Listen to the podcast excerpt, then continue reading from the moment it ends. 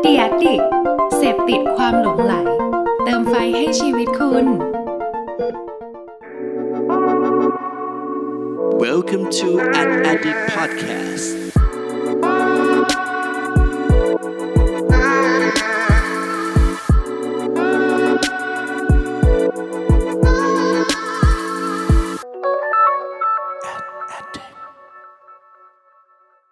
สวัสดีครับ ขอต้อนรับเข้าสู่ a d d i c Podcast ตอนที่ 74 กับผม เพิร์ดพงปฏิภาสุขยืดครับ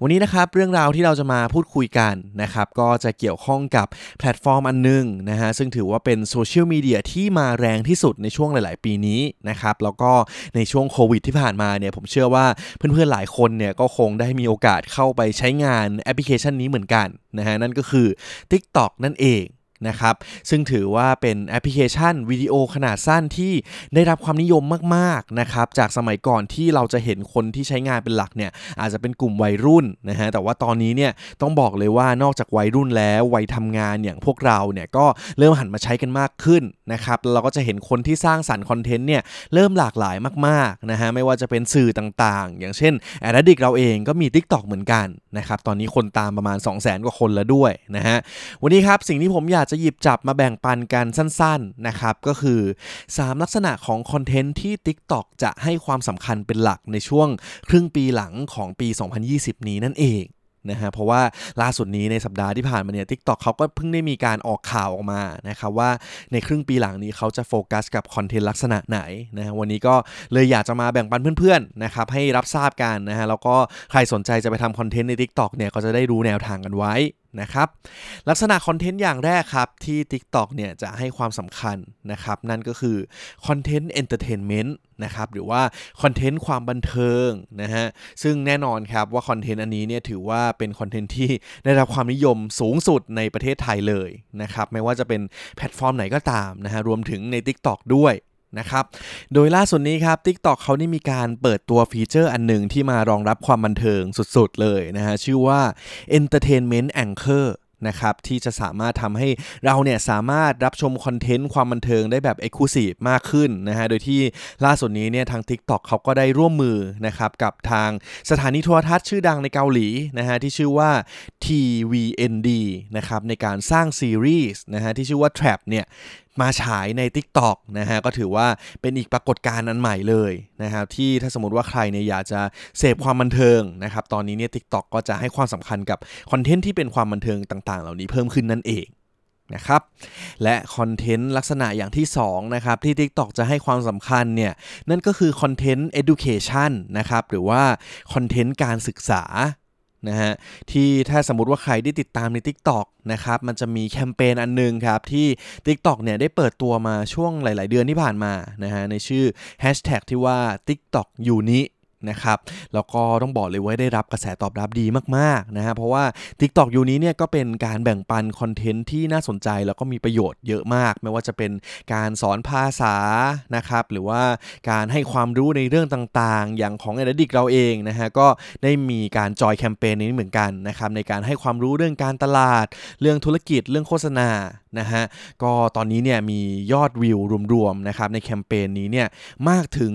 4.1 พันล้านวิวเลยทีเดียวนะครับสำหรับ TikTok อยู่นี้นะฮะก็แสดงให้เห็นถึงความสำเร็จมากๆ นะครับ โดยตอนนี้เนี่ย TikTok เขาก็เลยได้มีการขยายนะฮะให้มันมีความหลากหลายของความรู้แล้วก็เทคนิคอะไรต่างๆ ที่น่าเรียนรู้เนี่ยมากยิ่งขึ้นนะครับผ่านแฮชแท็กมากมายเลยฮะตัวอย่างเช่น เก่งภาษากับ TikTok นะครับวิทย์ที่คุณไม่รู้สังคมต้องรู้ประวัติศาสตร์คลายสงสัย แล้วก็การตลาดวันละคลิปนะฮะที่อันนี้เนี่ยจริงๆอดีตก็ทำทุกวันเหมือนกัน นะครับ ก็ใครที่อยากเรียนรู้นะฮะก็ตอนนี้ TikTok อาจจะเป็นอีกแพลตฟอร์มหนึ่งที่ไม่ได้มีเรื่องบันเทิงอย่างเดียวแล้ว แต่ว่าก็มีเรื่องให้เราศึกษาได้ประโยชน์เพิ่มเติมด้วยเหมือนกัน นะครับ และอีกลักษณะหนึ่งนะฮะที่ตอนนี้เป็นคอนเทนต์ที่ทาง TikTok กำลังให้ความสำคัญนะครับ แล้วก็เป็นลักษณะสุดท้ายที่วันนี้เราจะมาแบ่งปันกันนะครับนั่นก็คือคอนเทนต์นิวส์นะฮะหรือว่าคอนเทนต์ข่าวสารนะครับที่เป็นรูปแบบอันนึงที่มาแรงมาก ๆ ใน TikTok ตอนนี้นะฮะแล้วก็ตอบโจทย์คนที่อยู่ใน TikTok สุดๆ นะครับ เพราะว่าตอนนี้นะฮะถ้าพูดถึงเวลาของเรานะครับแน่นอนชีวิตของเราเนี่ยเร่งรีบไปซะหมดนะครับแต่ว่าเราก็อยากจะติดตามข่าวสารอะไรต่างๆเนาะเวลาที่เรามาติดตามข่าวสารใน TikTok นะครับเราก็จะสามารถได้เรียนรู้ข่าวสารได้เข้าใจข่าวสารในระยะเวลาแค่ไม่ถึง 1 นาทีนะครับบางอันแบบไม่กี่วิก็เข้าใจแล้วนะฮะก็ค่อนข้างตอบโจทย์คนเรามากๆ แล้วก็ตอนนี้ครับมันก็จะมีแฮชแท็กอันหนึ่งที่ชื่อว่าข่าว TikTok เนี่ยได้รับความนิยมเติบโตสูงมากครับตอนนี้มีียอดวิวสูงถึงประมาณเกือบ 900 ล้านวิวแล้วนะฮะแล้วก็มีสื่อชั้นนำในประเทศไทยนะครับสื่อออนไลน์สื่ออะไรต่างๆเนี่ยก็หันมาเปิด Account เปิดช่องใน TikTok กันมากขึ้นด้วยนะครับก็ถือว่าเป็นอีกลักษณะคอนเทนต์หนึ่งที่ผมเชื่อว่าในอนาคตนี้เนี่ยก็จะเห็นคอนเทนต์ดีๆนะฮะในลักษณะของการนำเสนอข่าวเนี่ยเพิ่มขึ้นมากยิ่งขึ้น นะครับ และนี่ก็คือ 3 ลักษณะของคอนเทนต์นะครับที่ TikTok จะให้ความสำคัญเป็นหลักนะครับในช่วงครึ่งปีหลังของ 2020 นี้นะครับ ก็ก่อนที่จะจากกันไปนะฮะผมทบทวนสั้นๆอีกรอบหนึ่งแล้วกันนะครับว่า 3 ลักษณะคอนเทนต์ที่ TikTok จะเน้นย้ำและให้ความสำคัญเนี่ยมีอะไรกันบ้างนะครับ อย่างแรกครับก็คือคอนเทนต์ entertainment นะฮะหรือว่าคอนเทนต์ความบันเทิง ส่วนอย่างที่ 2 ก็คือคอนเทนต์ education หรือว่าคอนเทนต์การศึกษานั่นเอง และอย่างที่ 3 นะฮะ ก็คือคอนเทนต์ news หรือว่าคอนเทนต์ข่าวสารนั่นเองครับ และนี่คือทั้งหมดของ a d d i c t Podcast ตอนที่ 74 ในวันนี้นะครับซึ่งผมเนี่ยก็คิดว่าเนื้อหาที่มาแบ่งปันกันไปเนี่ยน่าจะเป็นแรงบันดาลใจแล้วก็เป็นข้อมูลดีๆนะครับที่ทำให้เพื่อนๆนะฮะถ้าสมมติว่าต้องการจะไปตีตลาดใน TikTok นะครับอย่างน้อยเราได้เห็นเป็นข้อมูลเบื้องต้นแล้วนะฮะว่าเฮ้ยถ้าสมมติว่าเราจะทำคอนเทนต์เนี่ยควรจะทำคอนเทนต์ในเชิงไหนนะครับมันจะได้เหมาะสมกับแพลตฟอร์ม ที่ตอนนี้เขากำลังตั้งใจจะดันสิ่งเหล่านี้พอดี นะครับ ก็ถ้าสมมุติว่าใครเล่น TikTok นะฮะอย่าลืมนะครับ ถ้ายังไม่ได้ติดตาม a d d i c t TikTok นะครับก็สามารถเข้าไปติดตามกันได้นะครับเราจะมีทำคอนเทนต์ค่อนข้างหลากหลายเลยนะฮะไม่ว่าจะเป็นการแนะนำเคล็ดลับอะไรต่างๆนะครับเกี่ยวกับการด้านการตลาดนี่แหละนะครับหรือว่าอัปเดตข่าวสารนะครับทั้งวงการแบรนด์ทั้งแคมเปญทั้งไอเดียต่างๆ รวมถึงมีการนำโฆษณาเนี่ยมาให้เพื่อนๆ ได้ศึกษาได้เรียนรู้ได้อัปเดตกันเรื่อยๆนะฮะแล้วก็ต่อไปเนี่ยก็จะมีอีกหลากหลายเลยด้วยนะครับก็ยังไงก็ฝากติดตามกันได้นะครับ at at addict th นะครับ